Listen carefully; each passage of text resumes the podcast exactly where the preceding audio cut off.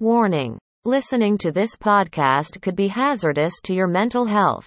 Side effects could include random fits of yelling Go Bills to total strangers.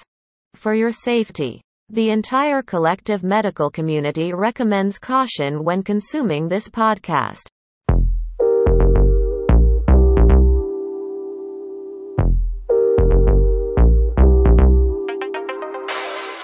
You are listening to Buffalo on the Brain with the most unathletic man in Bills Mafia, Vince Taylor.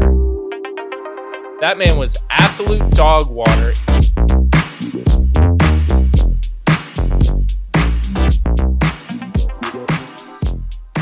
What is up, Bills Mafia? Thank you for tuning in to Buffalo on the Brain. I am your host, Vince Taylor. You are listening to me on the Built in Buffalo Podcast Network, where you can get brand new content every single day of the week. Every single day of the week, there's a new podcast. There's new podcasts that have joined the network recently, and that's not even including all the work that goes into all of the YouTube shows over on the Built in Buffalo YouTube channels. If you're looking for Bills content, we've certainly got it. We've got it in spades. Feel free to check us out, leave a thoughtful review. We always appreciate that. But on to this week. Usually in this spot, the, the Bills game's already been played, and I'm able to give you a recap and some gut reactions and some thoughts on the game that we had just seen with the Buffalo Bills. Usually, when you're tuning to me on Monday, that might be what you're looking for. But in this case, when you turn this on, the Bills will not have played yet because they play Monday night against the Tennessee Titans. Last year was a tough game for us. If you remember that, it was sort of in the middle of the COVID outbreak. A lot of sports were kind of closing down. The NFL elected to play. They had some rules. The Titans decided they didn't want to follow the rules. And ultimately, what happened? The league bent to the Titans and despite them being the bad guys and not following the rules and having practices and not being protected and having a COVID outbreak, we had to bend their schedule. Ended up playing on a Tuesday night. Can you imagine that? The Bills are preparing the week not knowing which team they needed to prepare for. And if I remember correctly, that game did get officially canceled and then they brought it back. Um, I think I'm right about that, but I don't, someone can correct me. But we didn't know who we were preparing for. And in the NFL, maybe in basketball, that doesn't matter as much. Maybe in baseball, it doesn't matter as much. But the NFL is matchup and opponent specific. So, what a ridiculous game that was. And you could tell if you remember watching that game, the Bills came out on fire. This was in the middle of Josh Allen's coming out party. And the offense did not look in sync. If you remember, that was a tipped Andre Roberts interception. And yes, Josh Allen didn't have his normal stat line or what is normal now. But he didn't play bad either.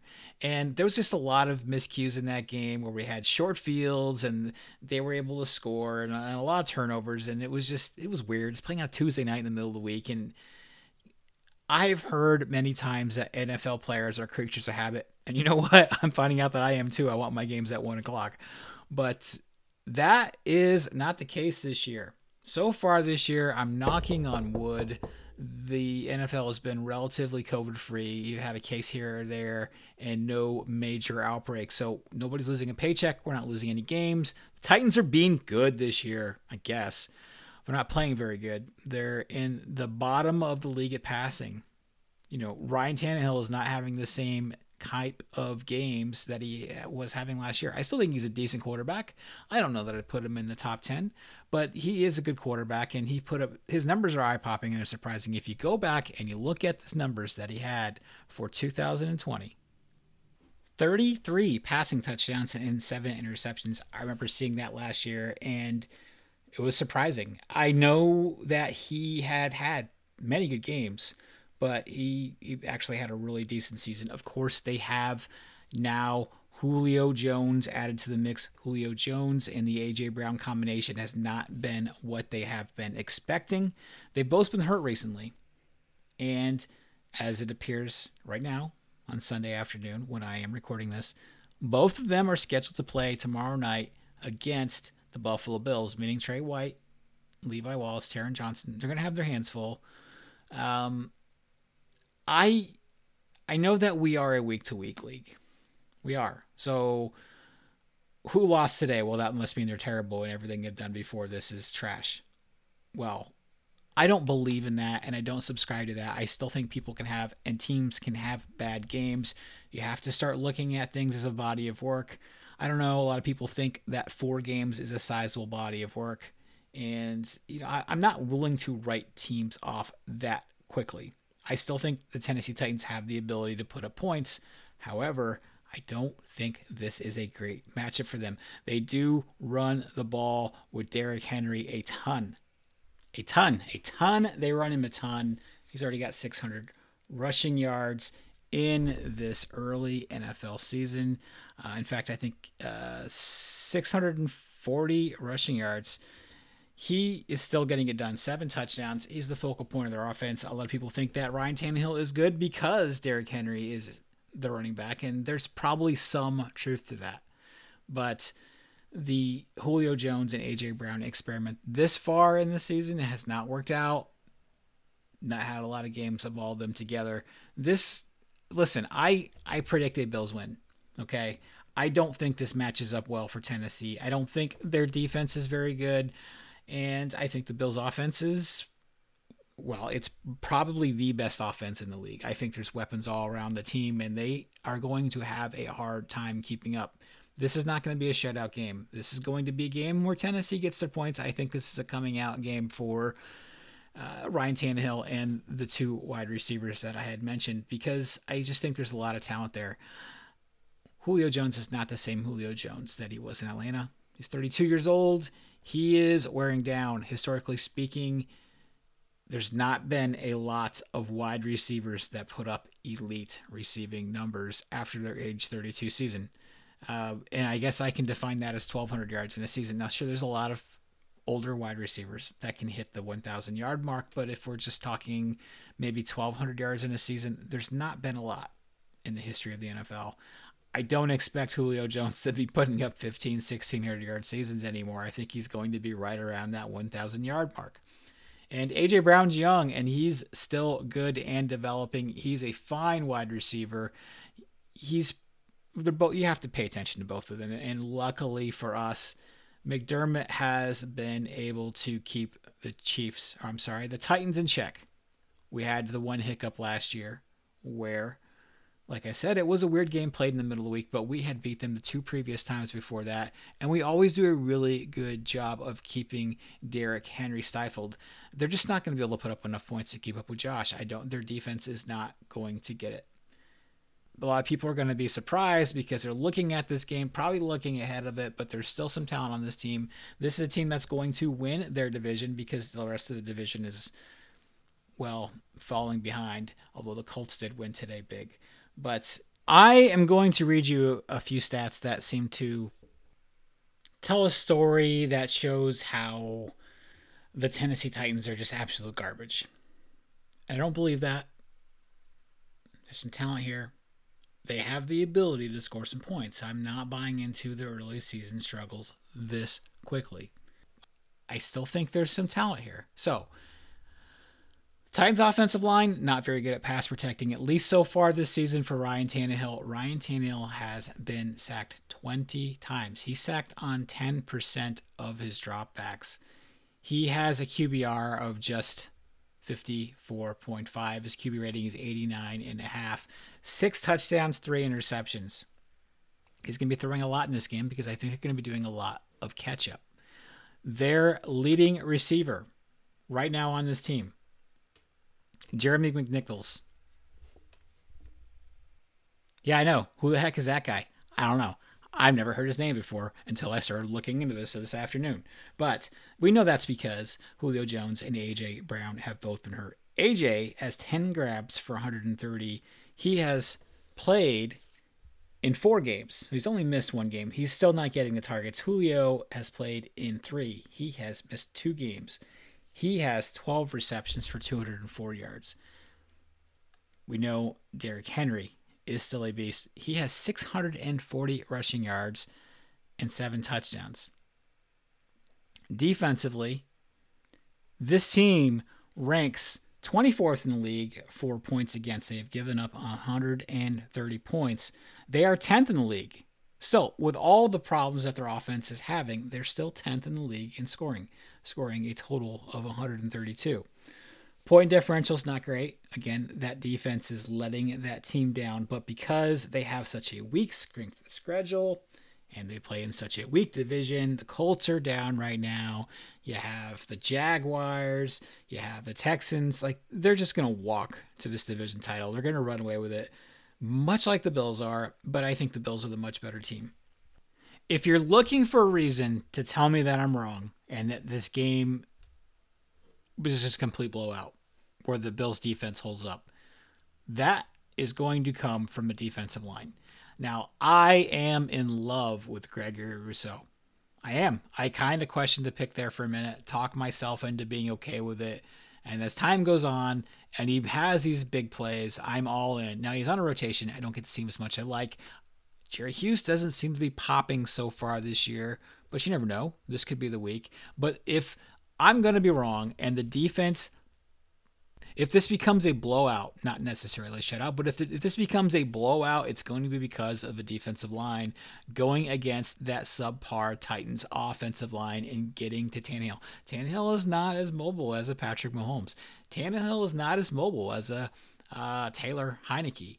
Taylor Tannehill's game is not running around behind the line of scrimmage, extending plays. His play is to hit the open receiver from the pocket and run a lot of play action. So if our defensive line is getting to him, which is a very real possibility, I don't have to be right about this. I just have a feeling Titans are going to get their their groove back in some ways. They'll still take the loss, but they'll score a few points. But I'd love to be wrong, and if I'm wrong, feel free to let me know because I'm just going on what my gut feeling is at this point. And yes, yes, I know. I can hear you thinking it right now. But Vince, isn't this the same team that lost to the Jets? Yes, they are. Yes, they are. But as I said before, we're so much focused on, on week to week, and every time a team wins or loses, we're so quick to write them off or recalculate or readjust what our perception of a team is. And I, I don't buy it. I think you have to look at things over the long haul. I'm not even sure four games is a long enough sample size for a team to start fighting their groove. Uh, it's just me. You know, I, I Chargers lost today. I still think the Chargers are a good team. They played a terrible game today. The Chiefs are down big time. And yes, the Titans lost to the Jets. The Jets. But I don't I'm still have a little belief in this Titans team. They're not an AFC conference contender, but they're a playoff team. They will be a playoff team. They might be not a strong one, but they will definitely be in the playoffs. So this will be a quality win for the Bills, much like a quality win for the Bills last week against the Chiefs. Um, but every passing week makes me think that Pittsburgh game is just such an anomaly. It's just let's start applying some of that logic as we go forward in the season. I think uh, we think somebody's good. I still think Cleveland's good. I've never been a Baker lover, but I like him a lot more than most. I think he's probably in the top half of the league. I think if you call him a game manager, that's a little harsh. Um, but he's somewhere between average and good. And he, he the, the Cleveland Browns were down again today, but that is a good team. That's a team nobody is going to want to face in the playoffs. That's going to be a tough out. I don't know. I'm just I caution against uh, drawing conclusions too quickly and and I guess judging things on a week to week basis, which we all do. I am have been guilty of that, and I will be guilty of that in the future at some point as well. But I I try not to be. If you are looking for a prediction from me, I I've changed my mind a little bit. I've kind of went back and forth on this game. I've always picked the Bills win, but I have not been consistent in how I how many points I project the Titans to score. I think the score is going to be something like 35-17, but I am not completely surprised if the Titans are able to put up a couple of more points, something like a 35 to 27, but I, I think I'm going to go with 35-17. And we will move into a bye week thinking, good God, this is the longest week I've ever had in my life because we've had to wait no one o'clock games for pretty much three straight weeks. What a bunch of shit. Anyway, I have Real or Silly with my good friend Justin Goddard over from the Wandering Buffalo. You can find them on Wednesdays now and Thursdays here on the Built in Buffalo Network. And in the Mafia hot seat this week, I have more built in Buffalo family, starting with Misty Estelle, one half of the Not Your Average podcast, which comes out on Sunday mornings. So you can check that out before you go to the game or just have something different in your earbuds. Uh, she does a good job. She does a really good job and she's just she's very likable and she's a good person. So i'm very happy that she's not only part of the built in buffalo team but that she has graced my podcast with her presence super fun and justice general is the other mafia hot seat member you know him because he's a robot and he's always making Bill's content. He's doing it right now somewhere. He's he's doing a podcast and he's creating content somewhere. And uh, I think he was bred in a lab to make Bill's content for you. So I hope you enjoy that. Next week with the bye week, I will be doing a roundtable. No Mafia hot seat next week. I've decided I don't want to do it. I've decided next week is just going to be a roundtable discussion and maybe a recap and looking back and maybe looking forward and maybe we'll get some predictions in there. But uh, bye week is a good time to try to do something like that. I have a few guests lined up. Don't want to jinx it, but it's uh, some of my favorite people. So I hope you enjoy that. Without further ado, let me get you over to Real or Silly. Hi, Bills Mafia. This is Vince Taylor from Buffalo on the Brain on the Built in Buffalo Podcast Network. By now, you might be noticing that the Buffalo Bills are getting all kinds of attention from national media and other teams' fans. Many of these fans are not very happy about the success of our beloved team. But Vince, how should we deal with these fans and national broadcasters on Sunday Night Football? Easy. Just say scoreboard, and that should be all you need to do. But Vince, what about those fans who continually bring up the four consecutive Super Bowl losses? Don't worry. All you need to do is say scoreboard and gently remind them that those four consecutive Super Bowl losses are 30 years in the past and it's not relevant at all to today's NFL and this particular Buffalo Bills team, quarterbacked by Josh Allen in 2021.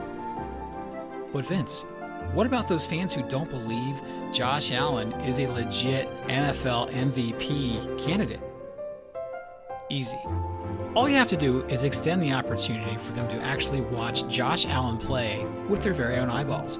This should immediately change their mind. But you don't have to take my word for it.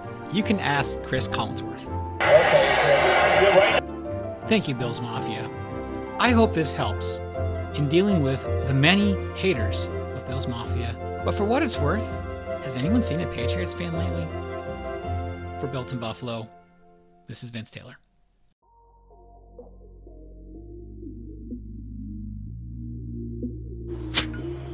This is not your average podcast in the 716. We are back.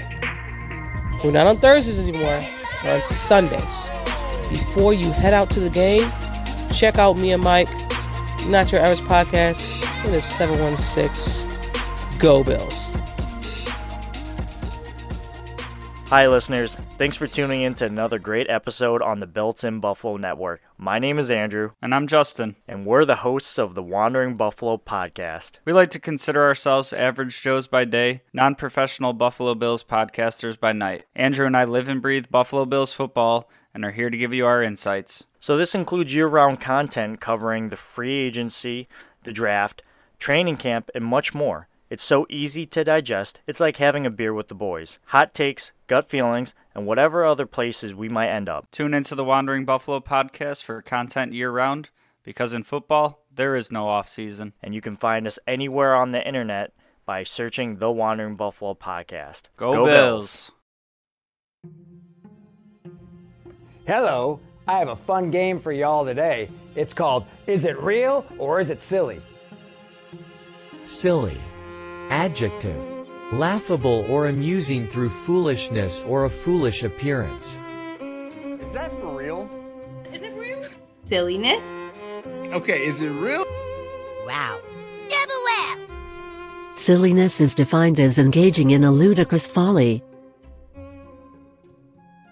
Ladies and gentlemen of the mafia, you've been asking for it. I know you have. We're back with another real or silly with my guy over from the Wandering Buffalo, Justin Goddard. Justin, what's going on? Vince, I am I am still riding up on cloud nine after this Kansas City win. I'm still also behind on sleep from it, but man, that was worth staying up for. That was one of the most fun games I've I've watched in a very long time. Yourself? Yeah, yeah. I I was fighting it, and you know, it gets after midnight, and I'm old and I'm lame, and I have been for years. but I'm fighting it, and uh, I'm trying to stay up to finish it. But I made it all the way through, and then of course I'm just I knew that it was over probably somewhere around the seven or eight minute mark in the fourth quarter, but I still made sure to make sure that my wife knew who won. I needed to. She's a Patrick Mahomes fan. I had to let her know. Uh, so I woke her up. Perfect. I'm sure she loved you for that. Uh, she loves me anyway, but yeah, I, I, I had to be a little obnoxious. Yeah, man. All all these years of people like and I was I was in that boat for a while of, you know, Bills never get any primetime games, blah blah blah.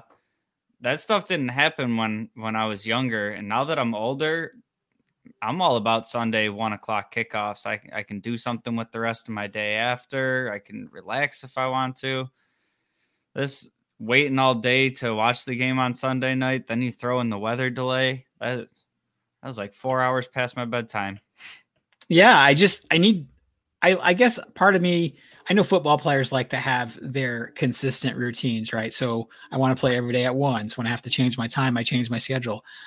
I want the same thing. I want to watch football. I want to watch specifically the Bills Sunday at one o'clock. So when you start messing with my time, yeah, I want to be on national primetime TV just like you. And, and then all of a sudden, well, this is what that means. I don't like this. This isn't any fun. Yeah, give me give me the one o'clock kickoffs all day. Maybe four. Maybe we could stretch it to four once in a while, but the night games aren't for me anymore. Yeah, I don't I don't need a Monday night game. I don't need a Sunday night game. Anyway, let's go ahead and get started, Mr. Goddard. First question this week. Question one Is Derrick Henry, well, Derrick Henry will get more than 75 rushing yards this week. Is that real or silly? Uh, I'm going to go silly here. A bunch of silliness. And I feel like immediately it sounds like heresy coming out of my mouth. Um, I have the utmost respect for Derrick Henry and who he is as a running back. Um, but a couple things I look at with this. Um, so last time we played the Titans, it seemed like we were really keying in on on Derrick Henry and kind of letting the rest of the chips fall as they may. Um, we were able to uh, hold him to 57 yards on 19 carries. Um, and in this game, you know, we're looking at Julio Jones being questionable right now. I do think they're going to try to key in a little bit more on the running game. Um, but that being said, I just don't think their defense is good enough to slow down our offense. And I would anticipate getting out to a pretty quick start and and trying to make them one dimensional and have to beat us with the passing game. So I'm going to say silly. I'm going to say silly too. It's hard to disagree there. I know that right now we don't really know the status of their two wide receivers, and that I guess theoretically could change things because he would be their best offensive weapon that's left, and they could try to use him a little more. But if they're behind, and you know, running the ball is going to go against that philosophy, it's I, I guess if it happens, either they are mismanaging the game or they have the lead and are trying to milk it out. but uh, I, I can't see that happening. As much as I respect Derrick Henry and this defense has improved, it's not last year's defense. Even we held them down pretty well last year too. But I don't, I don't know. I I don't have a I don't see a lot of big rushing performances against this team this year. And not necessarily because I think we're going to be stellar against the one. I just think that they're going to end up being one dimensional to your point. Yeah, and I think I think our defense got enough better at the run defense that it's not, you know, this glaring weakness to attack where it's like, you know, even if they're throwing it all over, even if the Bills are throwing it all over the field, we can still run because we can rip off nine, 10 yard chunks at a time. We have seen some runs like that, but for the most part, you know, we have held running games pretty in check. Um, so I think that's even like another layer into it of, you know, it's not this gigantic weakness that that teams are going to key on. We we have held our own um, in the run defense. Now Derrick Henry's a, a whole nother animal than anybody we faced. Um, but that being said, kind of just even if they do focus on trying to get the run game going, I think Leslie Frazier, Sean McDermott are are going to be game planning, knowing that they want to run the ball like that and really key in on being able to shut that down. Yeah, no stiff arms this year. I don't want to see that. I don't want to see one like he did to Norman ever again against my team. nope. It's fine on another team. I don't care. But against us, I don't want to see it. All right. Question number two. Question two. Justin Goddard. Right now, the Bills are a four and a half point favorite. Did the Bills beat that? Uh, I think that's very real. Real. I think that I mean, even with the the Titans being the home team, I just feel like that that spread should be a lot bigger. Um, you know, not necessarily for some of the outputs that we had against a few of these other teams going in, um, but going into Kansas City and and beating them by 18, that's no slouch of a team. And I know they're having their struggles this year, um, but I'm I'm still not putting Tennessee in the same category as Kansas City. Uh, I think Kansas City's having their struggles, but that's still one of the top three, four teams in the league right now. And I think we might have talked about this in the past. I think Tennessee's kind of the past few years has been like right on the doorstep of being that upper echelon contender in the AFC. And I, I think they're already kind of on the downside of that. I think they're trying to kind of patchwork it to to keep themselves relevant, but I think they have I think they have pretty big issues going on that haven't really been addressed yet. Yeah, I talking about Julio Jones specifically, and that was the plan, right? Having Julio is just really going to change the entire dynamic of their offense. And by the way, Ryan Tannehill is a good quarterback. I wouldn't say he's elite. I might not even put him in the top 10, but he's very good. And with those two wide receivers in that running game, he can put up some points. Now we're going to go into this game potentially without those two wide receivers. And when they made the trade for Julio, you might remember there was a lot of chirping in the mafia that we should have made that trade, right? Stefon Diggs and Julio Jones. Oh my gosh, nobody will ever stop us. But I contend that I think that it was a good trade for them. And if we would have made that trade, but it would not have been a good trade for us because they gave up a second round pick for what they still hope to be an elite wide receiver. And statistically and historically, there's not been that many elite receiving years after the age of 32, 33. You know, wide receivers that have had, let's say, a 1,200 yard year, it falls off the cliff. There may have, I, I did the numbers a while ago, and I, it may have been like four or five different wide receivers, and that's it. So, what are the chances you're going to get that? I don't know but I can't see them scoring enough points to keep up with us, even if those two are in there. Honestly, as bad as their defense is, uh, sure they might get some, but they won't keep up with us. So I, I have to agree with you. That's an easy cover. Yeah, and everything you said about Julio Jones there, uh, it, it was it was all the reasons why I didn't really want the Bills to go after a move like that. If it was like a fourth round pick or something like that, sure. And no disrespect to Julio Jones, he's still one of my favorite receivers in the game. Um, but to give up a second round pick for an aging veteran, you know, even if he's even if he still plays like really good, above average receiver in the league, you're likely not ever going to recapture, you know, what he was. and a second round pick there is it's just too rich to try to recapture some of that glory at the end of somebody's career. I'd rather be taking swings on on a young man, 21, 22, something like that. Yeah, you get name recognition. You get a guy that you, well, that you should see on game day, uh, but he's hurt right now, and you're getting diminishing returns. Uh, you know, think T.O. Eh, with Buffalo wasn't T.O. with San Francisco. So yeah, I don't know. I I'm glad they did. I think it was a good move for them. And if I'm a Tennessee fan, I like that move. But as a Bills fan, if we'd made it, I really would have hated it. All right. On to question number three. Question three. Now, this is a tricky one because we don't know if Julio and AJ Brown are going to play this week. But do you think the Titans will score more than 20 points against this seemingly impressive Bills defense? Um, so I'm going to operate on the assumption that both of them play this week, and I'm still going to say the answer is silly. A bunch of silliness. Um, so when you're looking at this, going into the Chiefs game, our previous four opponents combined scored 44 points. You add in you add in the Chiefs team, so that's uh, five teams over five weeks, 64 points. So that we're we're allowing an average of 12 and a half points a game. And again, I'm just looking at this kind of apples to apples, even though that's you know not how football works. I just if we were able to hold Travis Kelce and Tyreek Hill and Patrick Mahomes in check and and only give up 20 points. You know, I know there was some turnovers in there and whatnot. I just don't see I just don't see the Titans being able to edge out more than that. And I agree with you. I think Tannehill's a good quarterback. I put him somewhere in like the top 15.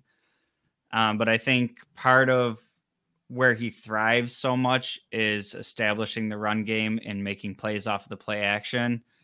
And I think if you can get that Titans team one dimensional early, um, he becomes a significantly less impactful quarterback. Yeah, I I'm going to agree with you. Now, I'm going to say something, and a lot of people are going to hear it as me throwing cold water on our positive vibes, but that's not what I'm doing. Yes, shutouts in the NFL are rare and they're hard to do. I don't care if it is Davis Mills. And holding Patrick Mahomes to 20 points, by the way, in Kansas City, that's impressive. Do I think our numbers are skewed a little bit? I do. I do because we played a bad Pittsburgh team and then we had all the backups. And yes, Patrick Mahomes games mattered. That is not what I'm saying. I don't want anyone to hear that I'm trashing the Bills defense. I think our numbers are probably a little bit skewed. We want to point to the the least amount of points against. I think a lesser team could maybe not get shutouts, but could still have a good points against. Um,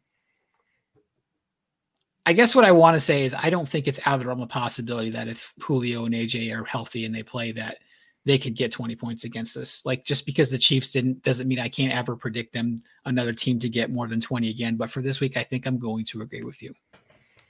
Yeah, and to your point of the the numbers being skewed, I, I don't disagree with you there. You look at a game like like this Chiefs game and and not only like the impact the defense had um limiting what the Chiefs do, but we also had, you know, you take away the the you have the Micah Hyde pick six, you have the Greg Rousseau interception, you have the fumble recovery on a kickoff. You know, the defense keeping the points off the board in in those regards set aside, you're still taking away three opportunities from them as well. And that's not something that I think you can bank on getting those turnovers every week like that. We saw that a lot with Miami last year that kind of inflated their defense. And now, as their turnovers kind of come back to earth, all of a sudden they look like a, a very average defense again.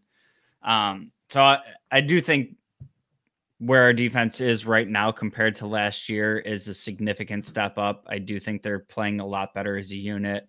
I think the pass rush is there. I think some of these young guys and and Star are really contributing in in the run stuffing department. Um, But yeah, like you said, I don't think it's out of the realm of possibility that they score more than 20. I'm just kind of I've been trying to be the more measured one. Uh I'm riding high this week, and I'm going to say our defense really shuts them down. I'm going to yeah. let myself get a little whimsical. I think maybe part of what was missing from last year is the confidence. I don't know. I'm not a sports psychologist. I'm a dummy with a podcast and a mic. But I feel like when you see the Bills on Sundays, they they're into it more. They feel more intense. They feel more focused. They feel more energetic. You know, I don't know. I feel like there's just a different mentality around the defense, and I don't have to be right about that. That's just the way I feel and what it looks like to me. Um, I'm sure if you ask coach about it, he'd probably say, "Sure, yeah, that's exactly it." But I don't know. It, they're, they're, maybe getting shutouts increases your confidence and allows you to play looser, but um, definitely better than last year's defense. Yeah, they they definitely have a vibe going on with each other. They they look like they're playing really smart football together and, and having a lot of fun doing it. And I think those results are starting to translate more into the play on the field. We have a final bonus question this week. Bonus. Justin. It's the bonus round. Congratulations on making it all the way to the bonus round. Justin Goddard, the Bills are going to get three or more sacks this week against Ryan Tannehill. Is that real or silly? I'm going to say real. Real. And I'm very jazzed up about this one because I think three is, I think we could have made the number a little bit more tricky because I think we're going to get like six sacks. I'm watching, I'm rewatching that Chiefs game and officiating aside, I saw at least five, six plays where Rousseau is just really collapsing the pocket and goes to make a, a secondary pass move and he was getting held and it wasn't being called. I just think that he's really showing that he's in the position to make some of these plays and he's like right on the doorstep and I just don't have the same respect for the Titans as I do for the Chiefs. Um, they do have a pretty good offensive line, but it certainly has some weaknesses too. I think I think we're going to see two out of Rousseau, like one from Epenesa, one from Oliver coming up the middle. I think this is going to be another like five six sack performance. We're gonna really pin our ears back once we once we get them one dimensional and just go after Tannehill. I like it. I love it. I love it. I want some more of it.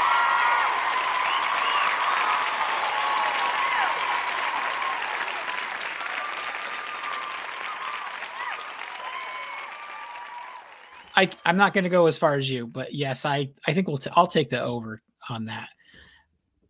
We didn't see a lot of sacks this week against Kansas City. The Kansas, you're right, there was a lot of holdings, especially on Groot.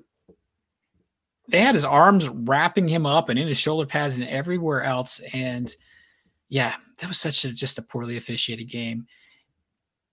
And they have a good offensive line. The Chiefs' offensive line is not the same one from last year. They rebuilt it.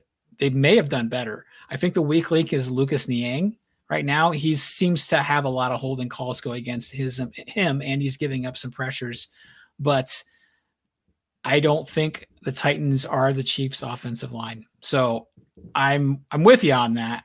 I might not go quite as far as you but i'm i'm going to take the over. Ryan hi vince. I like it. I like it. All right. What else you got for me? That's all this week man. Just keep enjoying that week. Enjoy this. Uh, what do we got? Like another 12 hours to enjoy this this win, Kansas City, and we're moving on to Tennessee. I gave us an extra day because it's a Monday game next week. okay, I like that. Yeah, I mean, not only we have to wait all day on Sunday, now we have to wait all day on Monday. Terrible. I don't like. I don't like it. I don't like it. I want it back.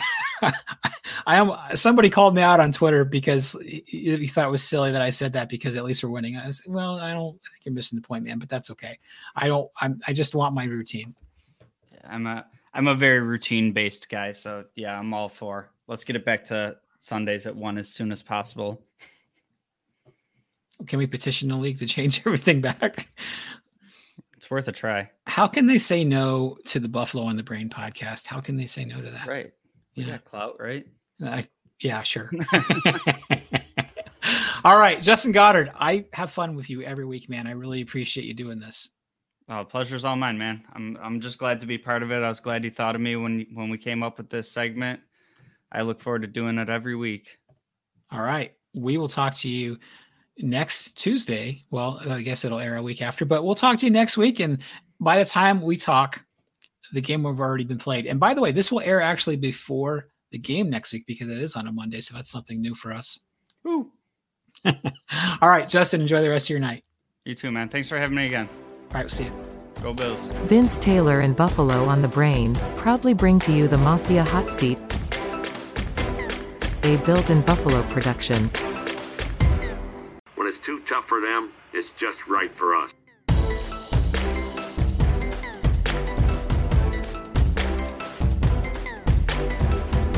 Be ready.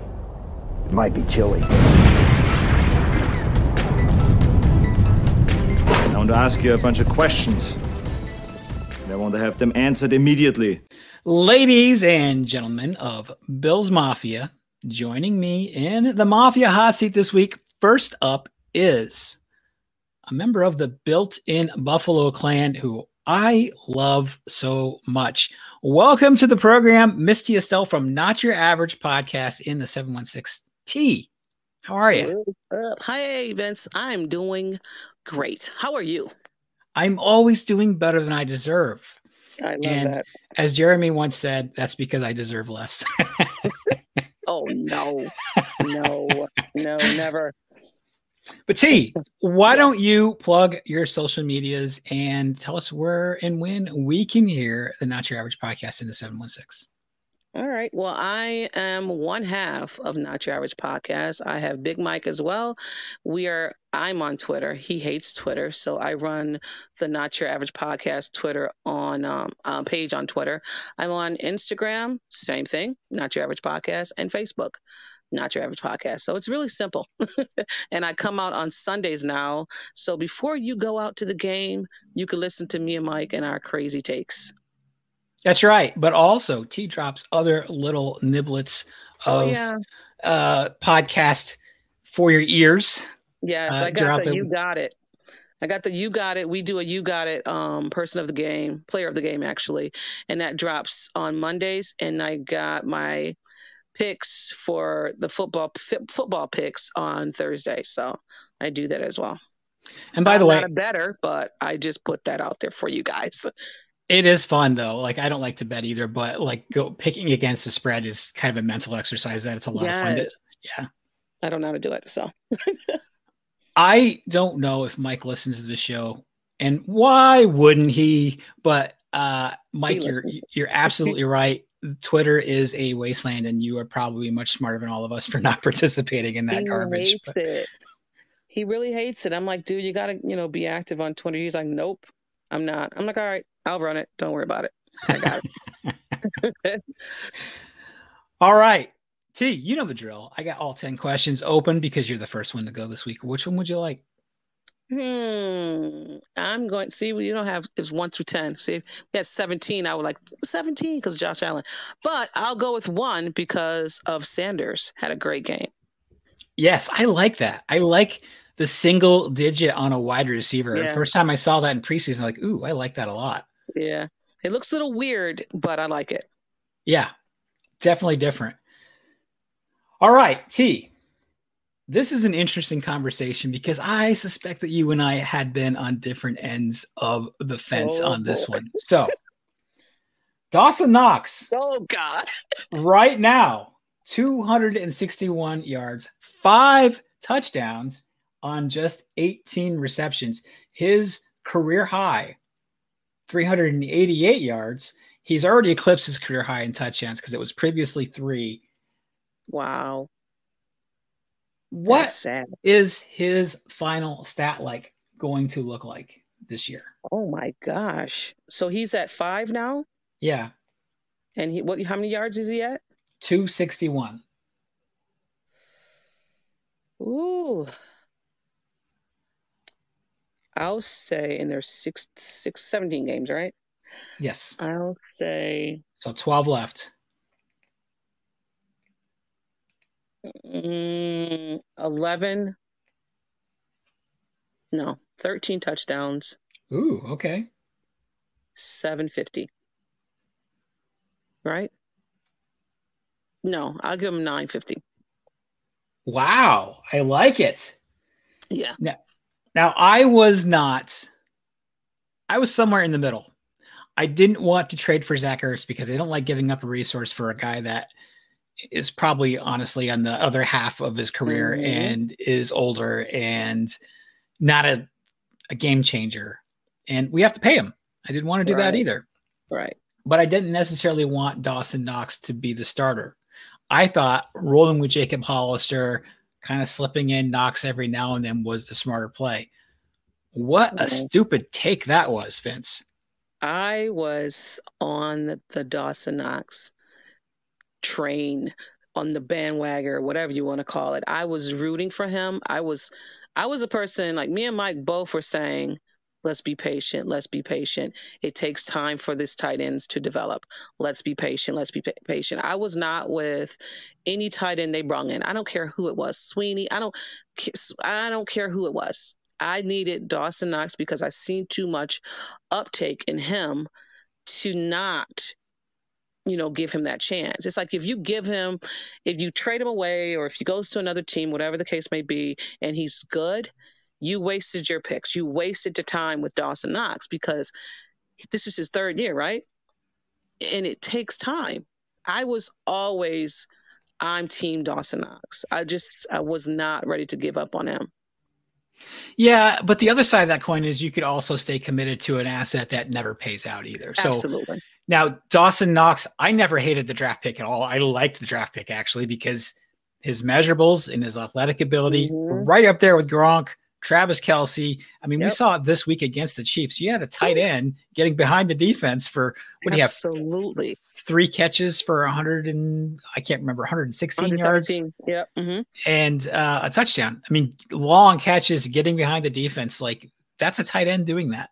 So I understood the pick and I understood why everybody was so kind of drooling over his ability. But if mm-hmm. we had stayed committed and if it was like, I don't know, week eight and he had like 110 yards and like four drop passes, I don't know. I felt like it was probably time to just let go. Yeah. Yeah. I'm glad, I'm glad to be wrong. Glad, right.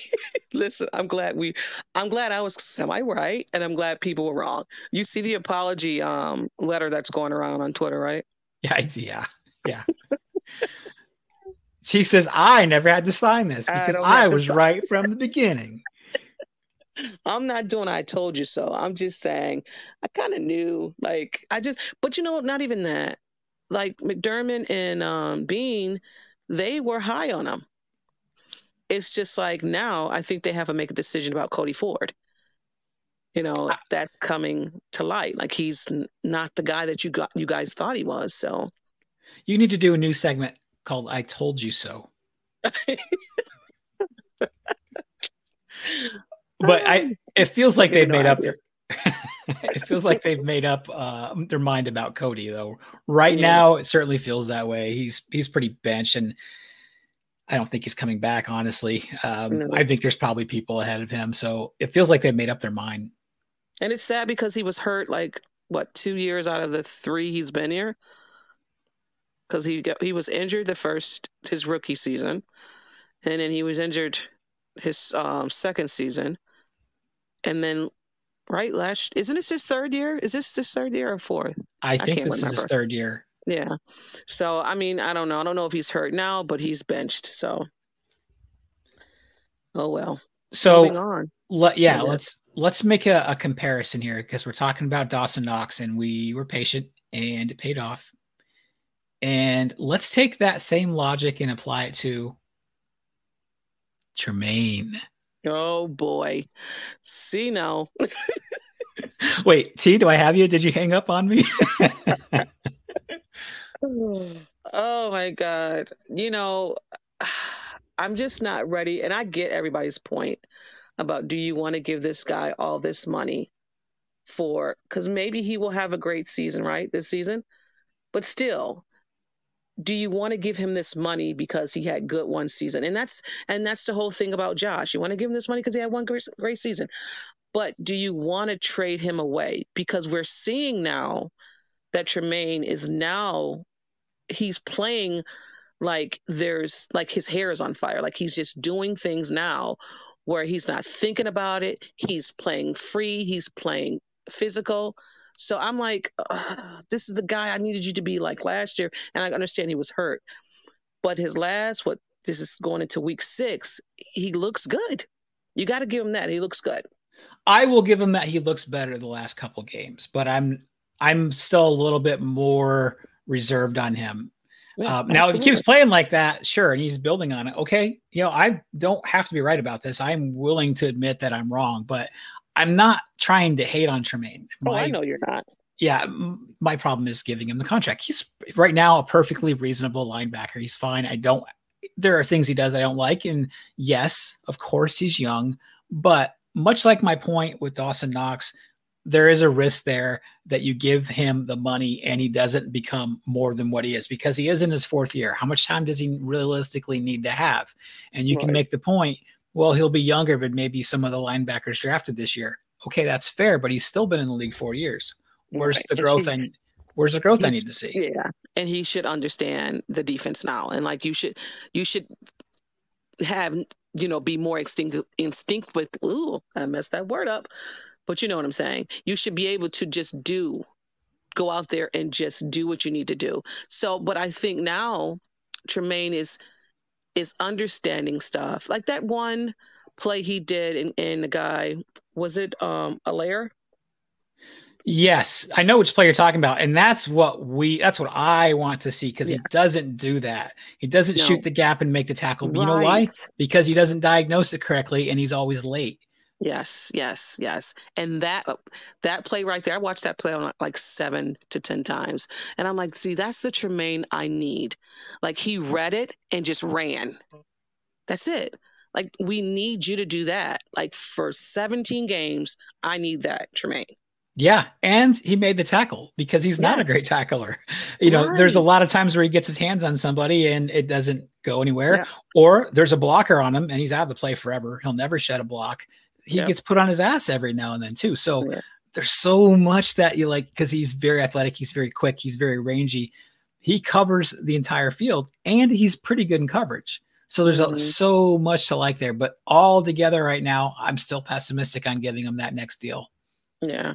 I mean, he, but you know what? And I think players know as well. So I think Tremaine knew last year he didn't play well. He was banged up. He didn't play well.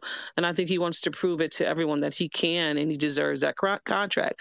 But also, too, on the backside of that, you deserve the contract. Now, after the contract, don't slack down. You know what I mean? I mean, I don't know his mental state. I don't know if he's one of these guys like I got the money now I'm done. We've had that here. We've had that. Marcell. With, uh, oh God, yes. Yes, so we don't need another that. yeah, I don't I don't get that rate from him, but what do I know, right? I'm only looking at him from afar, but that, that's not I, I don't feel like that's my rate on him. If he got the contract, I think that I would probably not worry about that a lot. Mm-hmm. Uh, I. I would just worry that we give him the contract and he hasn't become that guy yet. That's right. where my whole stance on him is. Right. Absolutely. I totally understand it because we're looking at him to be that that linebacker, that all star all pro linebacker. And was like, okay, where's this guy at? You know, we're still waiting. We have Milano. Where are you now? You know? And just imagine if those two were feeding off each other, we would have no issues there. No issues. So, yes. Yeah. Both of them playing to that same level with the mm. defensive mm. line. Woo. I know, Vince. Yeah. That's Super yeah, Bowl. That's Super Bowl right there. I mm-hmm. so let me one more question to you. Let's just mm-hmm. say let's just say that Tremaine finishes the year and he's going into his fifth year. It, it's it's decision time, right? Essentially after the fifth year, but at the end of this year, he has another kind of underwhelming, but yeah, okay, maybe the same kind of year he's had before. And you T, I have a magic wand and I'm making you in charge of the bills and you're in charge of the negotiations. And his camp comes in and says, We think we're worth $18 million a year. But you have the New York Giants saying, You know what? I think we like what we see in Tremaine. What if we offered you a first round pick? Ooh, Ooh. what do you do there? Oh my God, Vince. Um,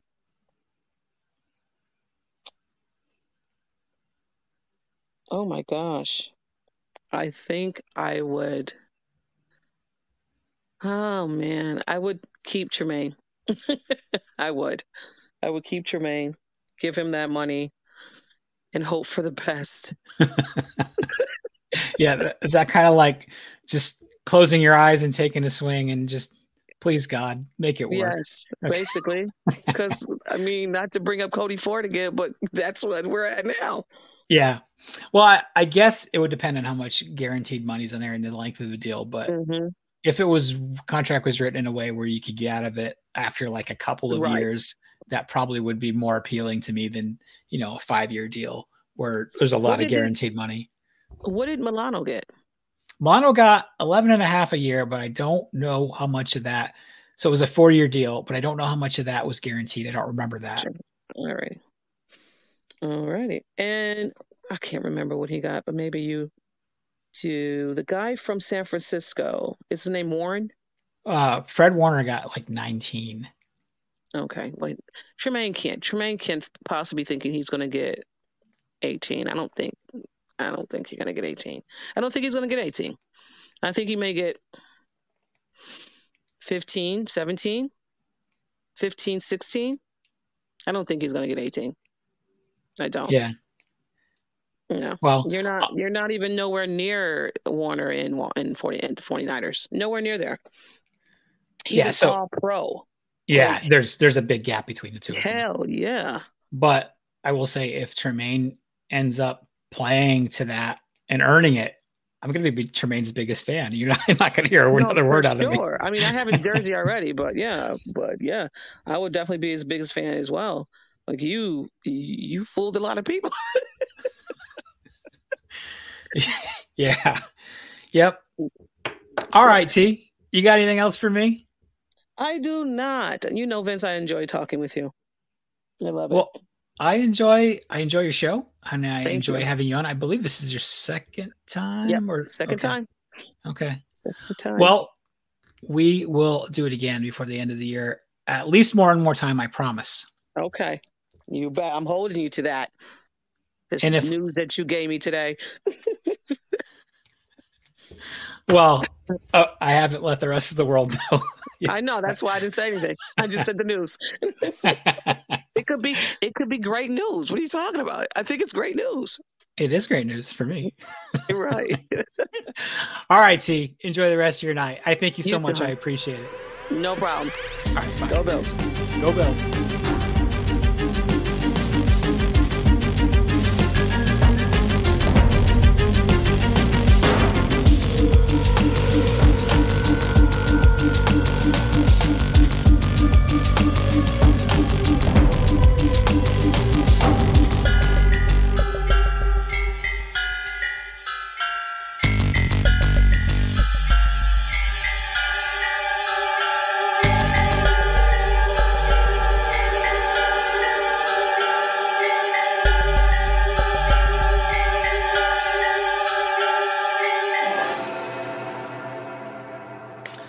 Ladies and gentlemen, next up in the Mafia hot seat this week is if you're listening to me, you already know who this guy is. He's all over the place. I tease him because he's a robot and he's built to create Bill's content specifically for the Built in Buffalo podcast network. Justice, take a deep breath and tell us where can we find you in all of your shows? Okay, so we have uh first round buy on Mondays uh with my man I'm sorry, Fridays with my man Jake Jordan. We just moved uh, to Fridays. That's at 9 p.m. now. Also, Izzy is on that show as well. Um, Izzy has been just a ball of energy that has been, you know, welcomed so much, and uh, we we really like having him on the program. Um, every Wednesday, I you know uh, home field advantage with our yeah with my boy uh, Caveman. Uh, that's that's also a great time. Um, and then you know my podcast, uh, the windchill Factor, comes out every single Tuesday. I have a new show with uh, Ryan C called Armchair GMs, um, and I think that's it. That's it. That's all. That's all you do. I, I think so. I might be missing one or two. uh, yeah, I. That's a good group there. I'm a. I'm a big fan. Uh, everybody knows that you know Jake Jordan is you know one of, I think our uh, our brand's biggest guys, and yeah. uh, I'm a big fan of Caveman Izzy. I like Izzy too. I've had him on the program once. Super easy guy to like. I'm still trying to get to know Ryan a little bit, but that's a good group right there. Of course, you got Justice leading the pack. So how do you not like that stuff? Oh man, it's this is like even before I joined Built in Buffalo, I was on YouTube every day trying to see, you know, what's the latest with the Bills, trying to figure out who's saying what about the Bills and and, and everything, you know, tweeting about them 24-7. So this isn't really new for me. Um, it, it's not hard to to work hard when you do what you love, you know what I mean? So um, I, I love the Bills, love talking about them, love watching and rewatching and rewatching. So, I man, this, this, this, this is just gravy for me. You know what I mean? And then especially with the support uh, that Bills Mafia gives, they are like just so supportive and loving. It's it's like it, it makes it it's too easy. Like I, I spend all my time here and I have no problem with it. Yeah, I don't know if you knew this about me or if you didn't remember this about me, but I live in Indiana. Yeah. I have nobody in my life. None of my friends are Bills fans. So I have no way to get this energy and this talking about, except that's what I like about doing this program and being part of the group, uh, getting to talk to so many other great Bills fans like yourself, instead of talking to my wife about the Bills and watching her eyes glaze over and she just does not care about anything that I'm saying.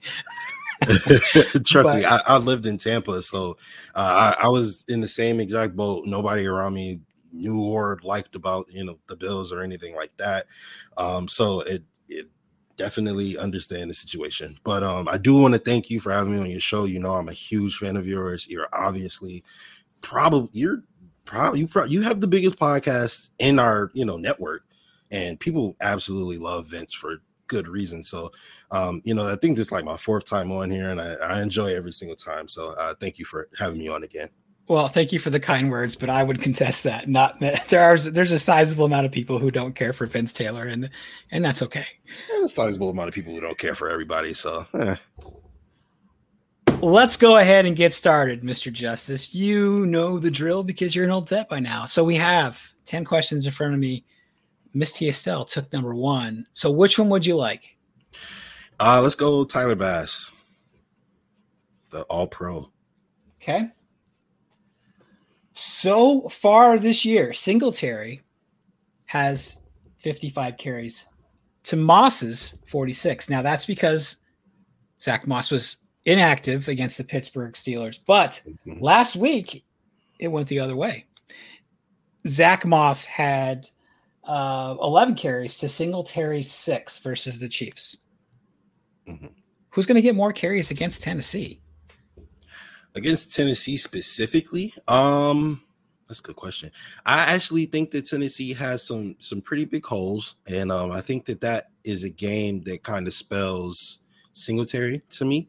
Um, I think Singletary, you know, whenever like there's a big gap or you know what I mean, something like that, he's able to hit the hole hard and go out there and, and find yards. Uh, Zach kind of just creates his own yards a lot of the times, uh, so you don't even really need. I mean, of course, a hole would be nice. Um, but uh, he he he's gonna hit like even the smaller holes and get through them and just burst through, and uh, you know, kind of get his yardage that way. So it, it's not really needed for him. But um, I know, I know, I do think that Singletary is the more dynamic runner personally. Um, but I do think that they kind of net out to the same thing, right? Um, they just get there in different ways, but they're probably going to get you around five yards to carry. Um, I know Zach Moss isn't quite there yet in terms of uh, advanced analytics or statistics, um, but I, I, do think that they are a brilliant, just a beautiful one-two punch. Uh, like I, you know, at the beginning of the season, I was all Team Singletary. I was like, he needs to be the feature back. I don't understand why we have other people on the field when we can just run Singletary, blah, blah, blah, blah, blah. And um, this season has kind of taught me that, like, it's really nice to have a one-two punch. You know what I mean? It's really nice to have you know different flavors. Somebody who can come in, who can make guys miss, and you know kind of just deflate a defense, and then somebody who can come in and just absolutely run over your linebacker or your defensive back and inflate your defense that way, um, or deflate rather. Um, so you know I I really like the one-two punch. I'm a really big fan of both guys now. Um, I wasn't previously too big of a fan of Moss, although I did like him. I thought he had, you know, potential, but I wouldn't have been upset if we traded him away. Now um, I'm kind of like, you know, both of these guys are going to help us win the Super Bowl. So um, I, if I have to say specifically for Tennessee, I will go with Devin Singletary. I find it hard to disagree with that. I this game feels like it is. I, I think that there's a big chance that Josh's stats are down because of we could run the ball, and I, am not scared of the Tennessee offense with without Julio. And I don't know. I think AJ's probably on track to play, but I, I'm just not as scared as this team as I was last year. And we've done a pretty good job in the past of keeping Derrick Henry bottled up. Maybe we keep doing that. He's might be their best offensive option this week if AJ Brown's not 100%. Ryan Tannehill is a better quarterback than people give him credit for at this stage in his career. But I don't think they're going to be able to keep, score enough points. And this smells like a game where the run game could have a coming out party. Will it stay that way for the rest of the year? I don't know. This I agree with you. I think it's Singletary. When you're talking about Zach Moss, I'm liking him more, but I'm still a team motor guy all the way. and I mm-hmm. smile when I yep. say that because I I just I want I want a motor jersey, but I don't want to buy one because I don't think he's going to get a second contract.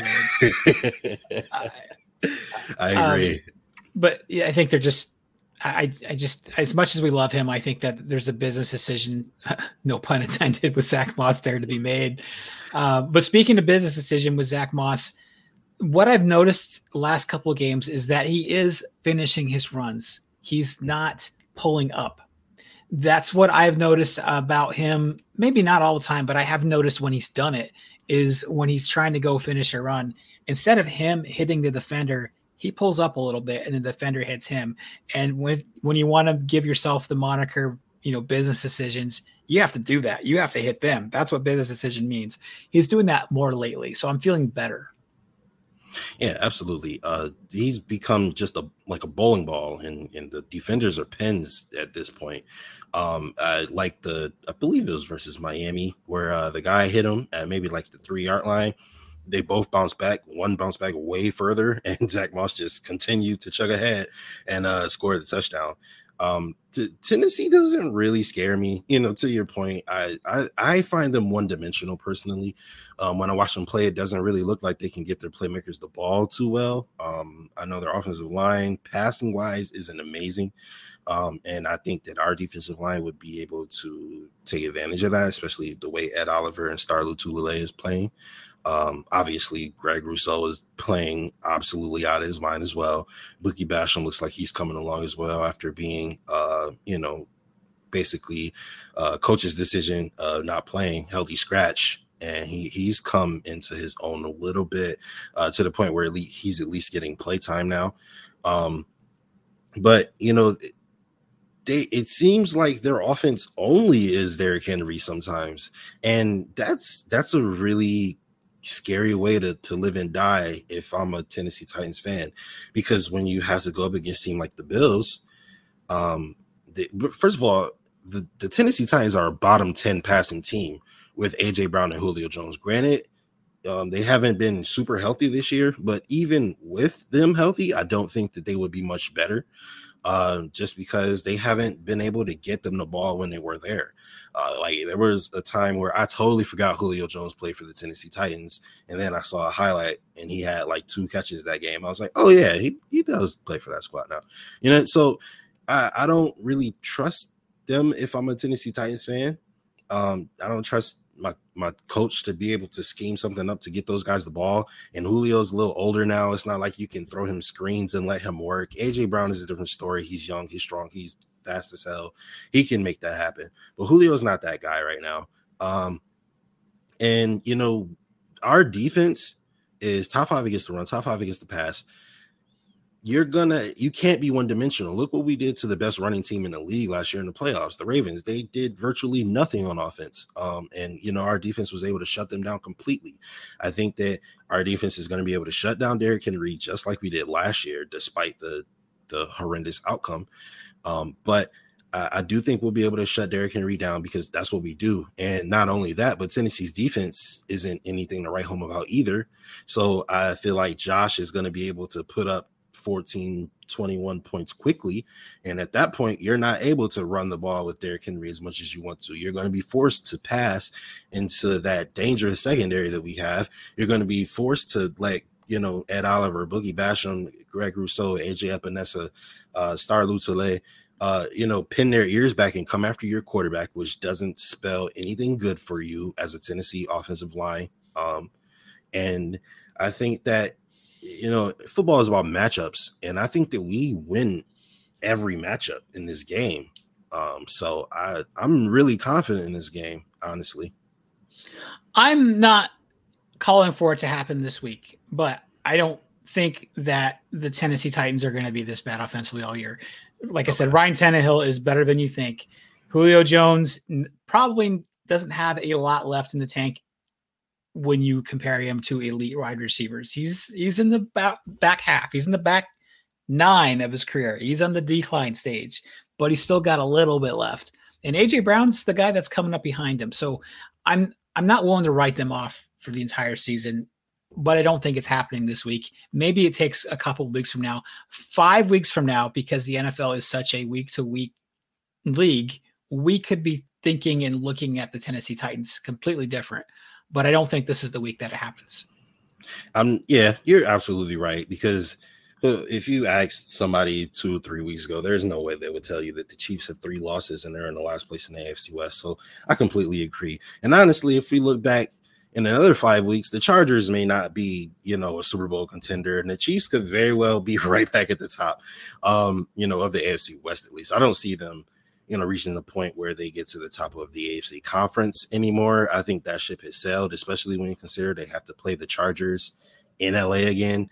They have to play the Raiders twice. They have to play the Packers. Like they have a lot of games um, where I don't see them necessarily jumping back to the top of the conference. Uh, they would have to earn that the hard way by going on the road and playing an extra playoff game. Um, but the Tennessee Titans could they're gonna win the AFC South. Like that's that's a given. They're gonna have yeah. a home playoff game. Yeah, uh, just because everybody else so awful. I think the Colts may be able to make a, a comeback for possibly, you know, maybe uh, considering themselves for a wild card spot. But I don't think they, I mean, unless the Titans just fall apart, which I don't see happening, you know, like you said, um, you know, I, I don't see the Colts challenging for the, the, the South title. Um, so the and and and you know it, it, they have time to fix it. You know Tennessee specifically, they have time to fix it because of that very reason. There is nobody putting flame under their feet, so they can you know methodically and slowly just fix their problems and you know be ready come playoff time or you know by the end of the season they can get everything together and they can be you know a, a good football team. So I you know, I absolutely agree. Yeah, as far as the AFC number one overall seed, I mean, obviously the Bills are the favorites right now. It have to be. But if I'm going to pick a couple of teams to keep my eyes on, I don't think the Chiefs there anymore. The Chiefs could still make the playoffs. They could still win the AFC West. I don't think they're getting the number one seed. Mm-hmm. I I'm looking at the Chargers. Kind of got maybe one eye over there. I I know you and I are going to disagree with that, but I don't think the Browns are a team anybody wants to see in the playoffs. I don't think you're going to get the number one seed, but possibly the Ravens. I still think it's the Bills. I, if with our soft schedule, like the hardest teams on our schedule left is the Saints and the Bucks, and after that, who's the next toughest game after that? Maybe the Patriots, and what they're going to be close to a 500 team. Right. Yeah. So it's the Bills. I've never felt more confident about a team in my life, and I've always I'm always the guy that's kind of like, well, you know, I got to look at both sides, and no, this is the year. Like, well, the Bills are going to get the number one overall seed, and I, I I'll put a wager on it. Yeah, absolutely. Uh, because when you look at all those teams, the Ravens, the Titans, um, there was one more in there you named, but I can't think of them right now. But they're running teams, um, specifically uh, the the guys who could challenge for the the AFC crown. Uh, they they are running teams, and I just I mean, of course, Lamar just threw for 400, so you can't discount their passing game right now. But they almost lost to the one in four coat, one in yep four Colts. They almost lost to the 0 and five. They should have lost to the 0 and five Lions. Um, so the, the the Ravens don't really scare me at this present point in time. If there was one other team in the AFC that scared me, it would be the Chargers, only because they have a quarterback. They they have like you know the guy at quarterback. That was the Browns. I don't trust Baker at all. Like like like zero percent. I think that Baker is an elite quarterback and that he'll be able to lead his team to a Super Bowl. I feel like he may be able to play action his team to a Super Bowl simply because of how uh, prolific his run game is. But I don't think Baker will be the reason that they win the championship. So I, I oh, I'm sorry. Go ahead. Well, you're, you're sounding dangerously close to thinking that st- wins are a QB stat. no, no, no. It's not about the, the, wins per se because they're winning and Baker isn't necessarily playing well. Um, it's more so if when you know you're because the Bills defense is good. That that's what I, it comes down to for me. It's you have to go up against the Bills defense, right? And and then not only is the Bills defense great, but the Bills offense is also great. So you have to keep up with us in scoring on a great defense. And if you have to punt one or two times and we go up 14, 21 points, the running game no longer matters and you can't you run your way back into the game when the quarterback on the other side of the field is Josh Allen, right?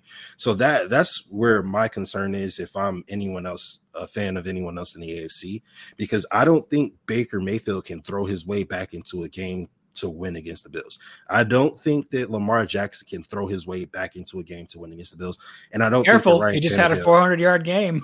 absolutely, he did, and and I don't take anything away from that. And it was a against a, a, a pretty decent Colts team. However. Josh Allen is also going to be, he is not Carson Wentz. He's going to be on the other side of the field, also throwing a 350, 400 yard game. If you get into a shootout with him, he'll be able to contest you. Um, I don't know if any of those other quarterbacks will be able to do that, especially they don't have a, a great defense to complement, you know, their great offensive attack. I, I feel like the Bills are the most complete team, which is why I don't know if anybody could challenge us at this present moment in time. No, I'm not. I'm not saying I we're in the driver's seat. I'm not saying they are threats. I'm just saying if I had to pick threats, those okay, might be the three teams I look at.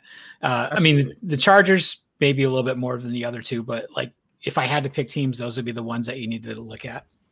Yeah, the Chargers they they have the quarterback, they have the defense, they have the run game. You know, they're they're probably the second most complete team in the AFC at this point to the Bills. Um the the Raiders I thought were, you know, because obviously Derek Carr was playing like an MVP. The defense was looking really, really good. They were, you know, containing that Chargers offense, which is really good, uh, you know, for a while in that uh Monday, Sunday night game. I forget which one. Um, they were containing them pretty well um until you know Herbert kind of just went off. But uh the, the Raiders kind of fell off. So I don't really know what to think of them now. Um, I'm not too afraid of them any. I wasn't afraid of them to begin with, but Carl Nassib and uh, Maxx Crosby, Yannick Ngakoue on that defensive line did concern me, but you know Derek Carr has kind of came to earth, and so I'm not as worried about them as I was. And they just lost their head coach, so that's never easy to deal with, you know. Yeah, so. they're they're they don't know where they're going right now. It's right. uh it it I don't know how to feel about the Raiders. I've never had strong feelings about them. I don't care for Jon Gruden, although I thought he was a good coach. But mm-hmm. yeah, I don't know. Losing your head coach like that after you get a promising start, do I want to? Do I feel bad for Raider fans, or do I say whatever? We, I'm a Bills fan, and we've dealt with all this crap for years. You can get used to it. Nobody, nobody cared about us. Nobody felt bad for us. So, you know, let's let's enjoy being the kings of the hill. Why not? That's right. That's right. We are. We have there's no Dolphins fans chasing us right now. There's no Patriots. They're, I mean, they're all chasing us, is what I want to say, because we're at right. the top and we're going to be there for a long time, Justice. Right. Look Absolutely. at Zach Wilson right now. People want, I mean, Robert Saleh came out today and tried to use Josh Allen as a comparison to, whoa, my man, you can't do that. You're going to just, oh, GMs that do that are going to lose their jobs. Then you have the Patriots Mac Jones was kind of a middling kind of eh prospect anyway. They picked him in the first round. That's not, he had only to be better than Cam. He mm-hmm. only had to be better than Cam, and Cam was one of the worst quarterbacks ever last year, and they're terrible.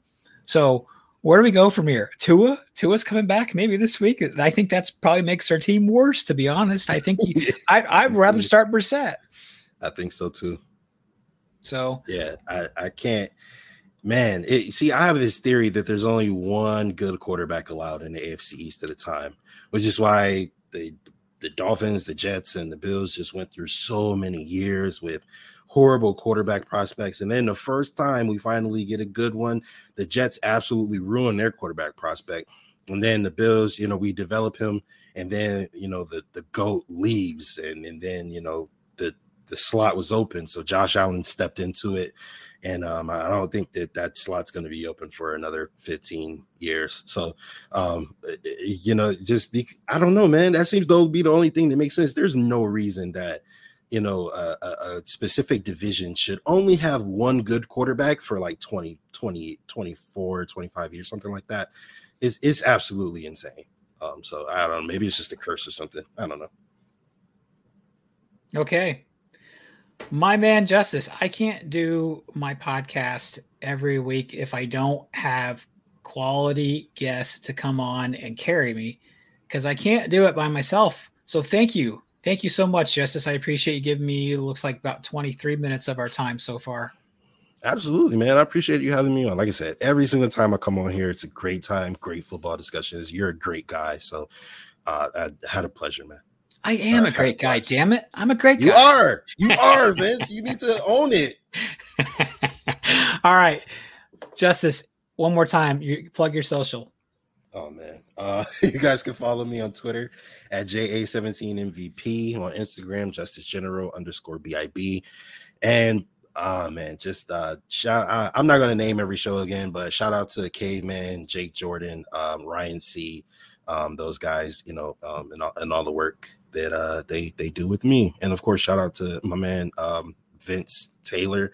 Man, I'm I'm so glad that you joined Built in Buffalo. Man, is one of if not the best signing that we've uh, signing like we get paid the best acquisition that we've had on the team um it's an absolute pleasure to to call you a teammate bro uh ditto my man and uh, you give me way too much credit and you need to have better standards but enjoy the rest of your night sir Absolutely. You too, Vince.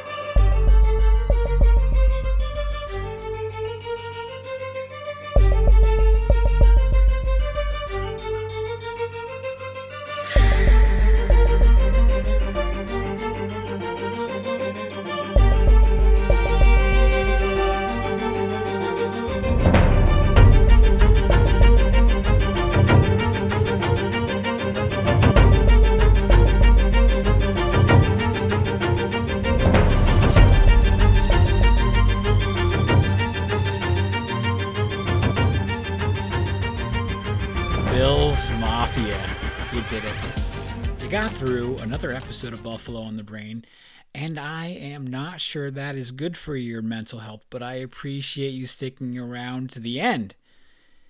If you would be so kind. And if you like the work that we do here at the Built in Buffalo brand, the podcast network, the YouTube channel, please make sure you go out and consider taking a minute to leave a thoughtful review, especially on iTunes. Like, follow, subscribe, tell somebody about us. Tell somebody about your favorite shows. I am afraid that I will leave somebody out if I try to start naming all of the good people on this network. But you don't have to take my word for it. Just turning on it every day. There's somebody new for you to put in your ear hole every single day. So, until next week, we will be talking to you on a bye week, and there will be no Mafia Hot Seat. I think this is the great week to try to do something new. I have a few guests scheduled to do sort of a roundtable discussion, and I, I think it's a good week to try it. But until then, please be kind, squeeze somebody close to you, wear a mask, and go Bills. If you were not absolutely satisfied with this podcast episode, please contact your state senator or the postmaster general. Please be sure to mention. Vince Taylor said that you are a big fucking cry ass. Here we are. I'm out of my third Pro Bowl. We're talking about our idiot podcaster who got liquored up and ran his mouth off. So, what has the sports world come to? We're talking about idiot podcast. Boy, I'm sure glad that's over with. Me too. Yeah, but you know, I learned something today. Just when you think this show is terrible, something wonderful happens. What? It ends. Ah!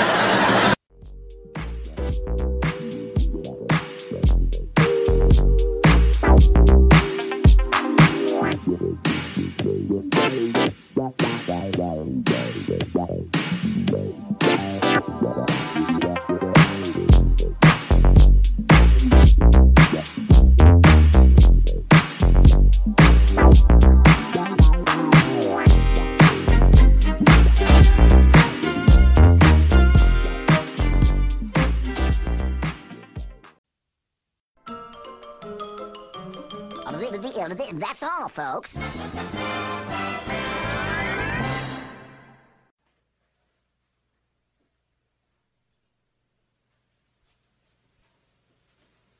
You're still here? It's over. Go home.